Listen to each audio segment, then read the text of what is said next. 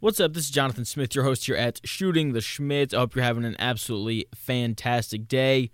Doing all college football today. We'll come back tomorrow with an NFL episode. Buckle up. College football week three just finished. We're going to recap that, and I'm going to give you all the biggest stories from it. Here we go.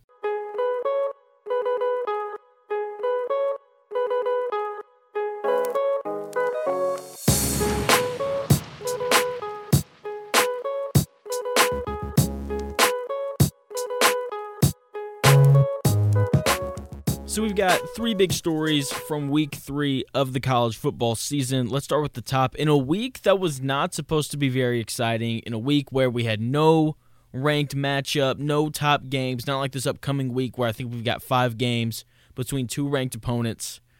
Week three was surprisingly really interesting. We got Georgia, Alabama, Florida State, and Texas all having some sort of a brief scare over the weekend.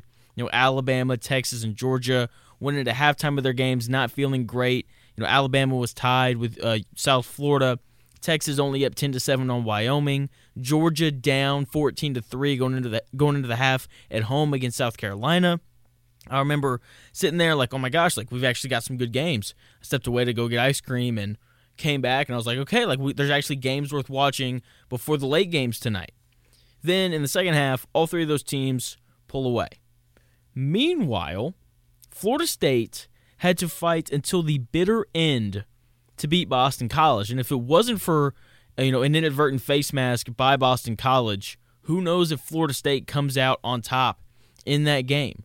And you know, people they're going to freak out, you know, they dropped Alabama in the polls, they dropped Florida State, all that kind of stuff. Relax.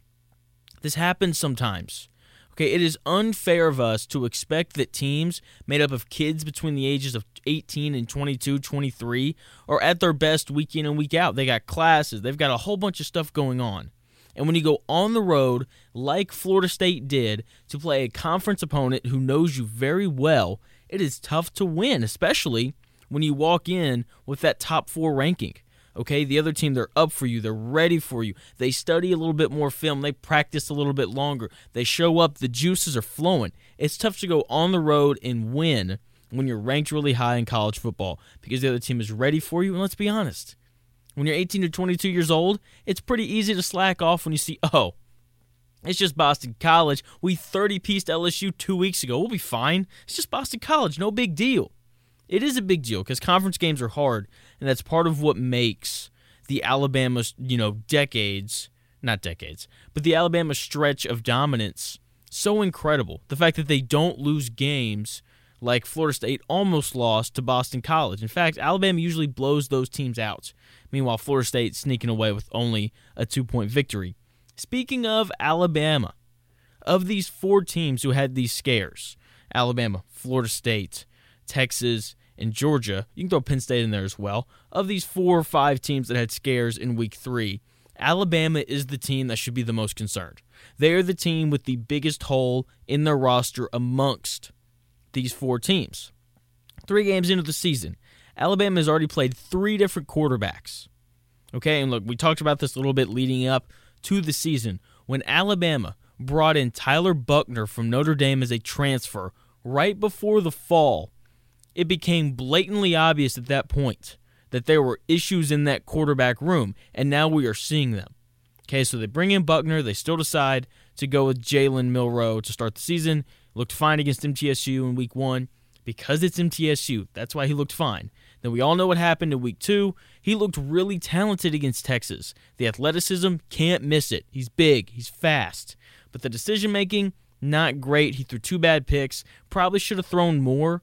Okay, his poor play against Texas is probably the biggest reason why they lost, right? So, against South Florida, Nick Saban hands the keys of the offense to Tyler Buchner, who then proceeds to go 5 of 14 passing for 34 yards before finally being taken out for Ty Simpson. Okay, he wasn't much better, went 5 of 9 for 73 yards. They only managed to score 17 points against a non Power 5 opponent, against a bad non Power 5 opponent. Could this be the year where Alabama goes eight and four and loses like three SEC games? Okay, look, I you know said last week, wrote it on my Substack as well, shooting the Shmitt. Feel free to go out there and check it out. I said, don't doubt Nick Saban. But I can doubt the quarterback play. If it doesn't improve, then we could see the worst season from Alabama since 2007 when they went 7 and 6. That was Nick Saban's first year as the head coach. Since then, they've lost 3 games in a season once. Okay, and I'll, I'll be honest. If I'm Alabama, you got to play Milroe. That's who I would play. He's clearly the most talented option, and his legs, the mobility, gives you an extra element in your offense. It also allows plays that should fail to succeed. Okay, having a guy who can turn nothing into something from time to time when you're not going to get a whole bunch of production out of that position is going to be really nice. And then you can hope that as the season goes on, as he makes mistakes, he can learn from them. And by the end of the year, he's a solid decision maker. I think that's the way forward for Alabama. That is who I would play. Jalen Milroe should be the starter for Alabama for the rest of the season, just because of the talent. Moving on to the only upset of the week Florida upsets Tennessee in the swamp. Now, look, winning on the road against Florida in September is one of the hardest things to do in college football. You walk into 90 degree heat with like 95% humidity. Okay, most teams aren't conditioned for it. Meanwhile, the Florida Gators have been practicing in it all summer and they're ready for it. They live in those conditions. Okay, last year we saw those conditions make an impact against Utah when they traveled down to Gainesville and Florida upset them in week one. And, but here's the thing it's not what happened to Tennessee. Florida flat out beat them. They out physicaled them. They played a fantastic game. Okay, the passing game for Florida was conservative but efficient. Okay, and that's all that they needed. That's all that you need when your running back goes for 173 yards on 23 carries. Okay, Trevor Etienne was awesome. When Etienne was in the game, Florida ran the ball whenever they wanted, wherever they wanted. When a team can run the ball like that, they can beat anybody. Okay, I thought that Florida's defense was impressive as well. This is a high powered, big play Tennessee offense that only scored 16 points. Okay, now Tennessee did hit a few big pass plays, but in the red zone, the important part of the field, I thought Florida's defense played really, really well. In Tennessee's three trips to the red zone, they kicked one field goal and they turned it over on downs twice. Florida, man, they're going to be a tough out this year in Billy Napier's second season. That's a really good football coach. If they can get a little more explosive in the pass game, which they've got a five star wide receiver freshman, he had like six receptions on the first drive for Florida, looked really, really good. He, you can tell he can really play. If they can get a little more explosive, they could finish second in the SEC East behind Georgia. I mean, they, you can tell they've got some talent. Like I said, the defense looked good. The passing game was efficient.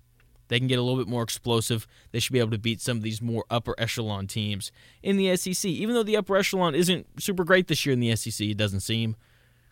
But we're not going to get to that. We'll, we'll get to that later on in the week. Maybe next week. We'll see. Moving on. The final thing here, and then we're going to get out of here. Colorado continues to be the biggest story in college football. Okay, they have already tripled their win total from last year through three games. They won a tough physical game against their in-state rival Colorado State. Okay, this is I think one of the best things for college football. Okay, Deion Sanders has brought a new swagger to college football. Okay, this game is filled with button-up coaches who always say the right thing. And Deion Sanders comes in, and guess what? He doesn't have to say the right thing. He doesn't have to be buttoned up because he's Deion Sanders. Okay? And I just I love how this week he came out, he said that the game was personal due to what Colorado State's head coach said about taking the glasses off and taking the hat off when you're talking to people, so on and so forth. I love that Deion Sanders was like, this game's personal because of everything that he said. No other coach in college football would have done that. Nobody. Okay, and then you pair that swagger and that intensity and the willingness to say stuff and to go out and get after it, not only on the football field, but also in, with the media like that's cool. I like it. And then you pair that with how good they are. Now look, they lose Travis Hunter.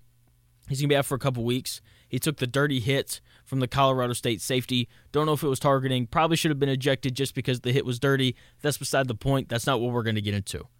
But on top of that, they have one of the best quarterbacks in the country, Shedeur Sanders. He's been nothing short of incredible.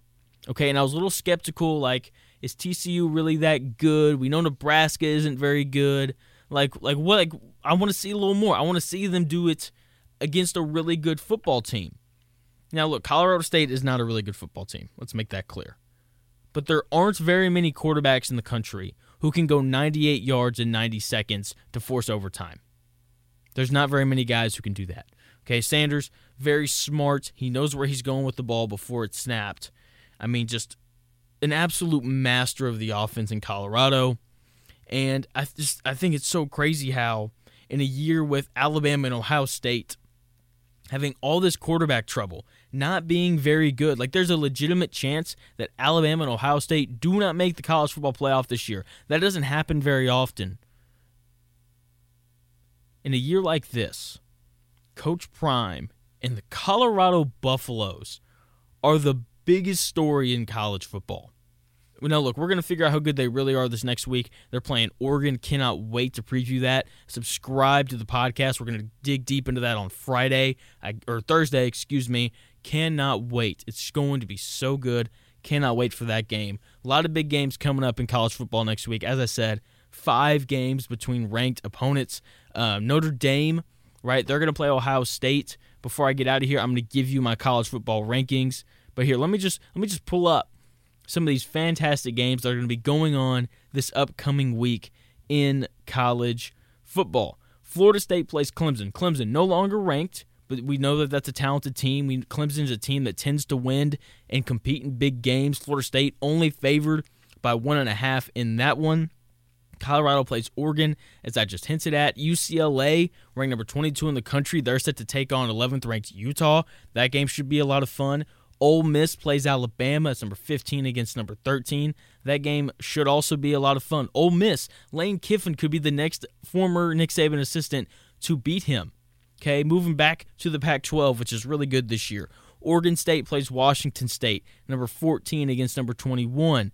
So on and so forth. Already mentioned the Ohio State Notre Dame game. Iowa plays Penn State. It's going to be a lot of fun to watch. Um, Allar, I'm blanking on his first name, Penn State's new quarterback, Allar, taking on this Iowa defense that we know is going to play at a high level. I mean, a lot of good college football games this week between a lot of really good football teams. But let's be honest here. The AP poll, they don't know what they're talking about. You know who does know what he's talking about? This guy right here, Jonathan Smith, the guy that you're listening to. Before we get out of here, let me give you my top 12. Not much movement from last week to this week. So last week I had Oregon at 12. This week I have LSU at 12, followed by Alabama at 11, who I had at 10 last week. At number 10, I have Oregon, who is up from being ranked number 12. Number 9, I have Ohio State. At 8, I have Notre Dame. 7, Washington. 6, Penn State. None of those teams moved from last week to this week. They all won games that they should have won. Penn State, they looked a little rocky there at the start, but they, they figured it out. Number 5, I've got USC. Just like last week, I had USC at number five. Number four this week, I've got Florida State. It is concerning, barely beating Boston College. I got to do something to you. Okay, we're just going to drop you a little bit. I had them at number three last week. Uh, moved Michigan up to number three, just swapped them in Florida State from last week. And then two, Texas still, and number one, Georgia. As I said, not moving the Bulldogs until somebody absolutely makes me. Simple as that. So that's going to do it here at Shooting the Shmitt. Thank you for checking out the podcast, especially on a slow week of college football. I hope you enjoyed it. Subscribe. Coming back tomorrow, doing all the NFL stuff. I've already started prepping for it. It's going to be really good. I seriously subscribe. Come back. You're going to want to listen to it. I'm already really pumped for it. We got two Monday Night Football games tonight. It's going to be great. I'm telling you, make sure you come back tomorrow for more Shooting the Shmitt. Thank you again for listening, and I'll talk to y'all again tomorrow.